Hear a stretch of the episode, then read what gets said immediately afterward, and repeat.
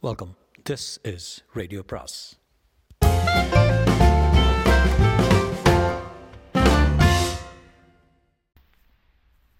அனைவருக்கும் அன்பு வணக்கம். வெங்கடேசனின் வேள்பாரி பாகம் ஒன்று அத்தியாயம் ஒன்பது. கபிலர் எவ்வியூர் வருவதற்கு மூன்று மாதங்களுக்கு முன்னர் நடந்த நிகழ்வு இது. சித்தாற்றின் வடபுலத்தை சேர்ந்த பாணர் கூட்டம் ஒன்று எவ்வியூருக்கு வந்திருந்தது. அவர்கள் வேட்டை சமூக பின்புலத்தில் இருந்து பாணர்களாக மாறியவர்கள். யாழ் தெய்வமான மதங்களையும் மதங்கியையும் வணங்குபவர்கள். இந்த குழு தலைவன் மதங்கன் என்றும் தலைவி மதங்கி என்றும் அழைக்கப்படுவர். தாங்களே வேட்டையாடி அந்த விலங்கிலிருந்து யாழுக்கு நரம்பு எடுத்து கட்டுவர். அந்த விலங்கின் தோல் கொண்டு பறை செய்வர். இவர்களின் கூத்து நள்ளிரவுக்கு பிறகுதான் தொடங்கும். அரிசியின் அளவு பருமன் கொண்ட யாழ் நரம்புகள் மீட்டப்பட்டு பறை தொடங்கும் போது வேட்டை விலங்கின் சீற்றம் ஆரம்பமாகும். சிறு பறையின் ஒலியில் தொடங்கும் கூத்து நேரமாக ஆக சீற்றம் கொண்டு காட்டை மிரட்டும். குகை விலங்கு வெளியில் வந்து எட்டி பார்க்கும். அதன் கண்களுக்குள் இருக்கும் நீல ஒளி இருளுக்குள் ஊர்ந்து இறங்கும். இந்த குழுவினரின் அடையாளமே தோல் கருவியான தடாரிதான் தடாரிகளை துணியால் கட்டி கூடையில் வைத்து காவடியை ஒரு இருபுறமும் தூக்கி வருவார்கள். பயணத்தின் போது அவற்றை கீழே இறக்கி மண்ணில் வைக்க மாட்டார்கள். தடாரி மண்ணை தொட்டால் அங்கு கூத்து நிகழ்த்திவிட்டுத்தான் அவற்றை தூக்க வேண்டும். எனவே கூத்து நடக்கும் இடத்தில் மட்டுமே அதை கீழே இறக்குவார்கள். மற்ற நேரங்களில் எல்லாம் காவடியைப் போல தோளிலும் கைக்குழந்தையைப் போல இடுப்பிலும் சுமந்தபடியே இருப்பர். தங்களின் முன்னோர்கள் வேட்டையாடிய யானையின் காலடியின் அளவு கொண்டே தடாரியை வடிவமைப்பர். கூத்து நிகழ்ந்து கொண்டிருக்கும் எந்த கணத்தில் தடாரிகளை எடுத்து பெரும் மதங்கன் களம் இறங்குவான் என தெரியாது. யாழ் தேவதை உருகி அழைக்க ஏதோ ஒரு கணத்தில் சினம் கொண்டு இறங்குவான். தடாரிகள் எழுப்பும் ஒலி கேட்டு மலை தெய்வம் உள்ளோடு உள்ளொடுங்கும். மதங்கன் மலை நடுங்க ஆடுவான். தடாரிகளின் பேரொலி காட்டை கிட்டித்து இட இடிக்கும். காட்டின் ஆதிமைந்தர்கள் ஆடிய ஆட்டம் அது. மதங்கனின் ஆட்டத்தை கதையாக கேட்கும் போதே பலரும் நடுங்குவர். மதங்கன் கூட்டம் வந்திருக்கிறது என்பதை கேள்விப்பட்டு பாரி அடைந்த மிகு மகிழ்ச்சிக்கு அளவே இல்லை. பாரி இதுவரை மதங்கரின் கூத்தை பார்த்ததில்லை. பாரியின் மனைவி ஆதினி. அவள் பொதினி மலையின் குலமகள். அவள் சிறு வயதில் பொதினி மலையில் தந்தையோடு சேர்ந்து மதங்கரின் நிகழ்வை பார்த்து பயந்து அழுததை பற்றி பாரியிடம் பல நாள் சொல்லியிருக்கிறாள். ஏனோ பரம்பு நாட்டுக்கு மதங்கரின் கூட்டம் எதுவும் வந்ததில்லை. நீண்ட காலத்துக்கு பிறகுதான் பாரி கேள்விப்பட்டான். சித்தாற்றங்கரையில் இருந்த நெட்டூர் மலையை சோழன் கைப்பற்றி விட்டான் என்று அந்த மண்ணின் மகா கலைஞர்களான மதங்கர்கள் இப்போது அவனது கடல் பணிகளுக்கு ஏவல் வேலை செய்து கொண்டிருக்கின்றனர். யாழிசையின் பெருந்தேவிகளான அந்த குலப்பெண்கள் சோழ அரண்மனையில் விரலிகளாக மாறி கிடக்கின்றனர். பேரரசை உருவாக்கும் கனவுக்கு எண்ணற்ற இனக்குழுக்கள் இரையாக்கப்பட்டு விட்டன மதங்கர் இனிமே முற்றிலும் அழிந்து போய்விட்டது என நினைத்து கொண்டிருந்த பாரிக்கு தப்பி பிழைத்த அந்த பாணர் குழுவை பார்த்ததில் அடைந்த மகிழ்ச்சிக்கு அளவே இல்லை. பாரிக்கு இரு மகள்கள் மூத்தவள் அங்கவை இளையவள் சங்கவை. சிறுமியின் விளையாட்டை இன்னும் தொலைக்காமல் இருக்கும் சங்கவைக்கு சங்கவையை விட ஆறாண்டுகள் மூத்தவள் அங்கவை. பாரியின் குலக்குடி. தந்தையின் எண்ணத்தை அவரது கண்களிலிருந்தே கண்டறிந்து விடுவாள். தாய் ஆதினிக்கு அங்கவையின் மீதான வியப்பு எப்போதும் நீங்கியதில்லை. தான் அறியாத பாரியை இவள் எப்படி கண்டறிகிறாள் என எத்தனையோ முறை நினைத்திருக்கிறாள். உனது சொல்லைத்தான் தந்தை கேட்பார் என ஒரு முறை கூட சொல்லியதில்லை. ஆனால் தந்தையைப் போலவே நீயும் சொல்கிறாயே என சொல்லாத நாளில்லை. எது ஒன்றையும் அவளின் கண் கொண்டு பாரி பார்ப்பதும் பாரியின் எண்ணம் கொண்டு அங்கவை சிந்திப்பதும் எப்போதும் நடக்கும் நிகழ்வுகளாகிவிட்டன. ஒரு நாள் நண்பகலில் அருவி குளியலில் குளியல் முடித்து உணவுக்கு உணவுக்கு காத்திருந்தனர். சமையல் தயாராகி கொண்டிருந்தது. அருகில் இருந்த பாறையின் மீது ஏறி முடிகாய சுடுவையில் தாங்கி நின்றான் பாரி. சிறு துணியால் தலை துவட்டியபடியே ஆதினியும் அங்கவையும் பாறை ஏறி வந்தனர். என்ன பார்த்து கொண்டிருக்கிறீர்கள் தந்தையே? என கேட்டாள் அங்கவை. குரல் கேட்டு திரும்பாமல் கண்டுபிடி என்றான் பாரி. எதிரில் விரிந்த பரத்த பரந்த காடு பின்புறம் கேட்கும் அருவியின் ஓசை எங்கும் சிதர் சிறகடித்து திரியும் பறவைகள் அவ்வப்போது வீசிச் செல்லும் காற்றின் சலசலப்பு என அனைத்தையும் பார்த்தனர் ஆதினியும் அங்கவையும். மறுமொழிக்காக காத்திருந்தான் பாரி ஆதினி சொன்னாள்.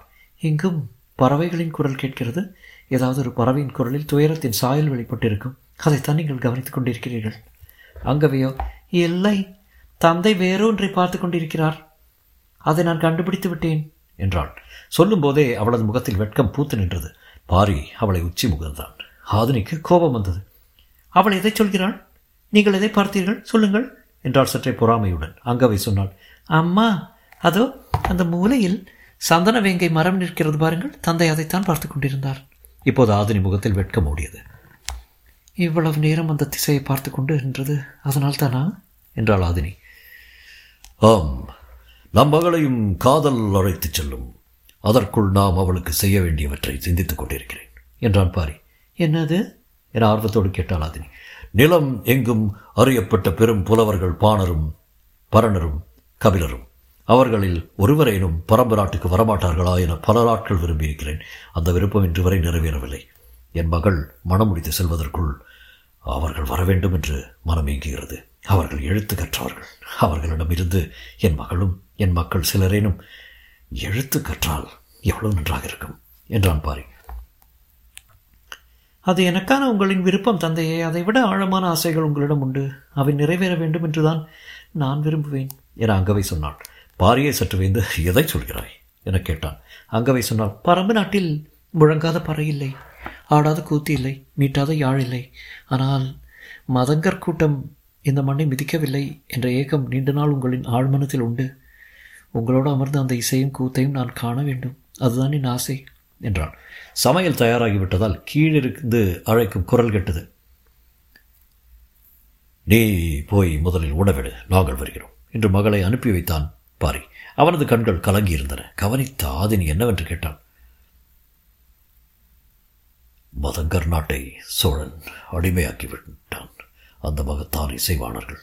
வர இனி வாய்ப்பே இல்லை என சொல்லும்போது பாரியின் குரல் உடைந்தது. செய்வதறியாது நின்று ஆதினி அவன் தோளை தொட்டாள். சற்றே மனக்கலக்கம் தணிந்தது. சரி வாருங்கள். அந்த சந்தன வெங்கை மரம் வரைக்கும் போய் வருவோம். என்றான் சிறிய நகைப்போடு பாரி சொன்னான் மகள் இருக்கும்போதே நீ அழைத்திருக்க வேண்டும். அந்த துணிவை ஏன் எழுந்தாய்? ஆதினி சொன்னாள் எனது கண்களை நீங்கள் பார்த்திருந்தால் உங்களுக்கு தெரிந்திருக்கும். நீங்கள் தான் அவற்றை நேர்கொண்டு பார்ப்பதே இல்லையே. இந்த தாக்குதலை பாரி எதிர்பார்க்கவில்லை. ஆதினியின் கண் கொண்டு பார்க்க தவறிய நாட்கள் எத்தனையோ? காலம் எவ்வளவு வேகமாக அழைத்து கொண்டு போகிறது? கனவினின் இடத்தை தந்தை எந்த கணம் விழுங்குகிறான் என்பதை கணிக்கவே முடியவில்லையே. என எண்ணங்கள் அலைமோதி கொண்டிருக்க பாரி சொன்னான் நீதான் எனது கண்கொண்டு பார்த்தவள். புரியாமல் விழித்தாள் ஆதினி. உண்மையில் நான் பச்சை புறா ஒன்றின் மாறுபட்ட குரல் ஒலியை தான் கேட்டுக்கொண்டிருந்தேன். அங்கவை காதல் பருவத்தில் நிற்கிறாள். அவளின் கண்களின் வழியே அவள் பார்க்கத் தொடங்கிவிட்டாள். அவளின் கண்களுக்கு சந்தன வேங்கை தானே முதலில் படும். அதைத்தான் தந்தை பார்த்திருப்பார் என நம்பி சொன்னாள் என்றான். நீங்கள் ஏனதை ஒப்புக்கொண்டீர்கள்? என கேட்டாள். மெல்லிய சிரிப்போடு பாரி சொன்னான். குழந்தைகளிடம் விட்டுக் கொடுக்கும் போது தோற்கும் போதும் தான்.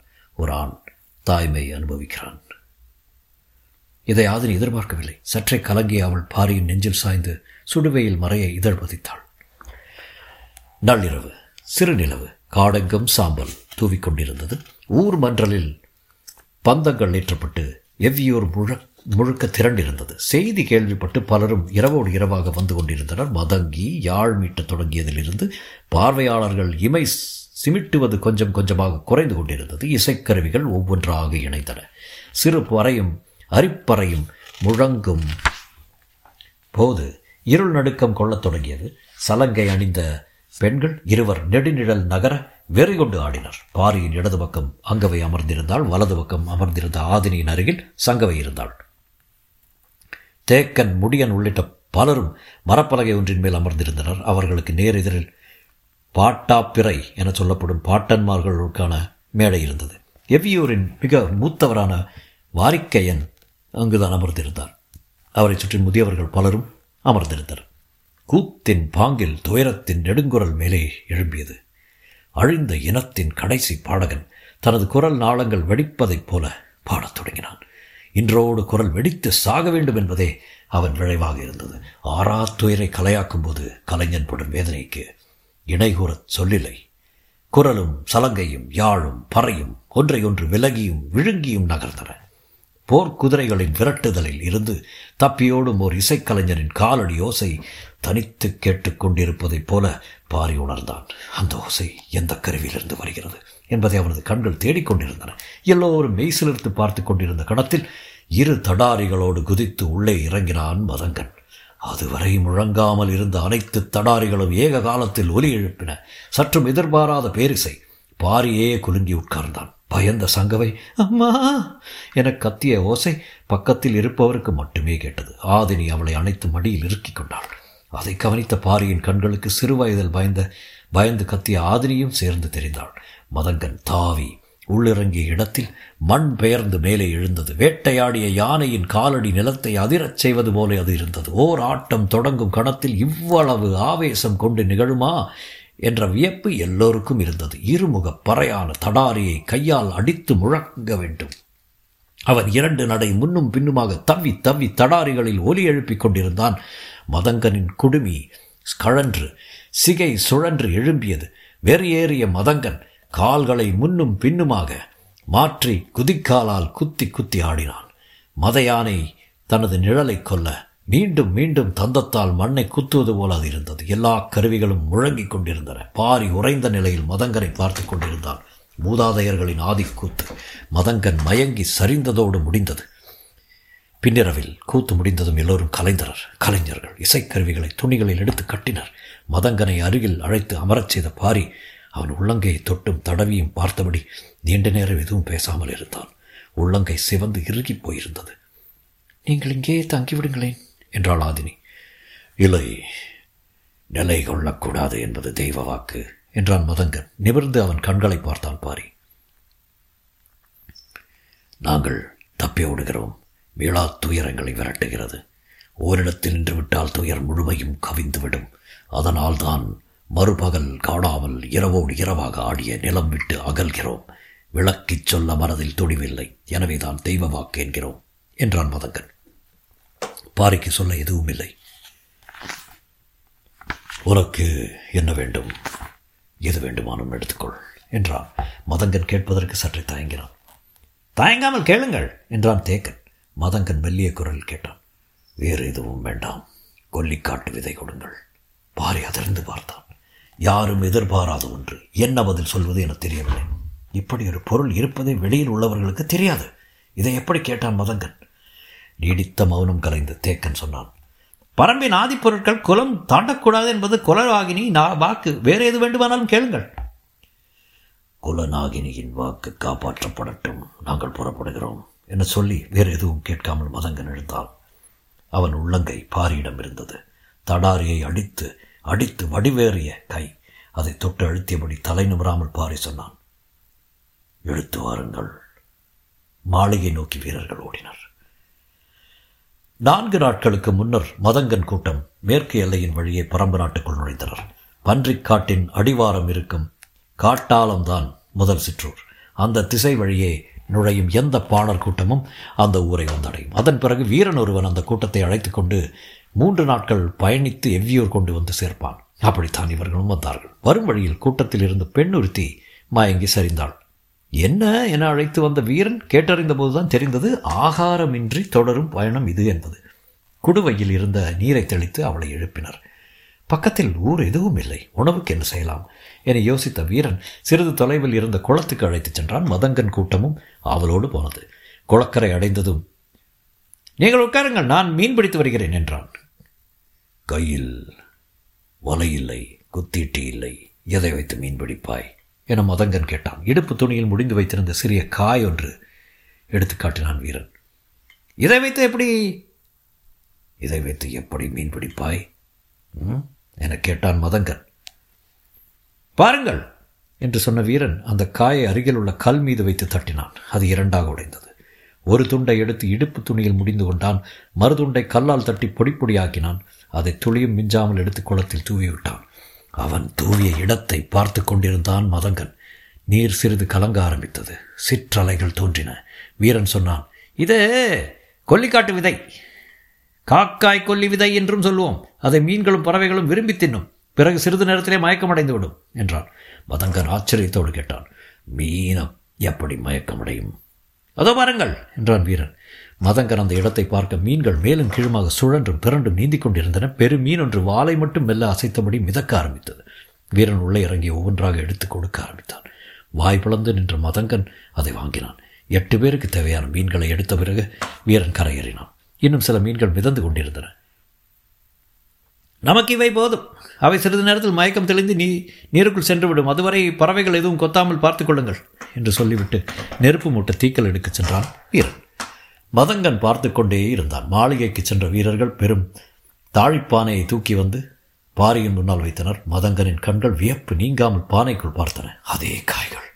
பாரி சொன்னான் எவ்வளவு வேண்டுமோ எடுத்துக்கொள்ளுங்கள் தேக்கனின் மனம் பதறியது.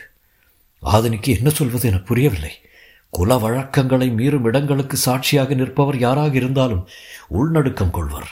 எல்லோருக்குள்ளும் ஒருவித அச்சம் உண்டானது இறுக்கமான அந்த குழல் சூழலில் மதங்கனின் இரு கைகளும் தாழிக்குள்ளிருந்து கொல்லிக்காட்டு விதையை கை நிறைய அள்ளின. தடாரி பேரொலி எழுப்பிய போது உணர்ந்ததைப் போல பல மடங்கு நடுக்கத்தை இப்போது உணர்ந்தனர். தொடரும்.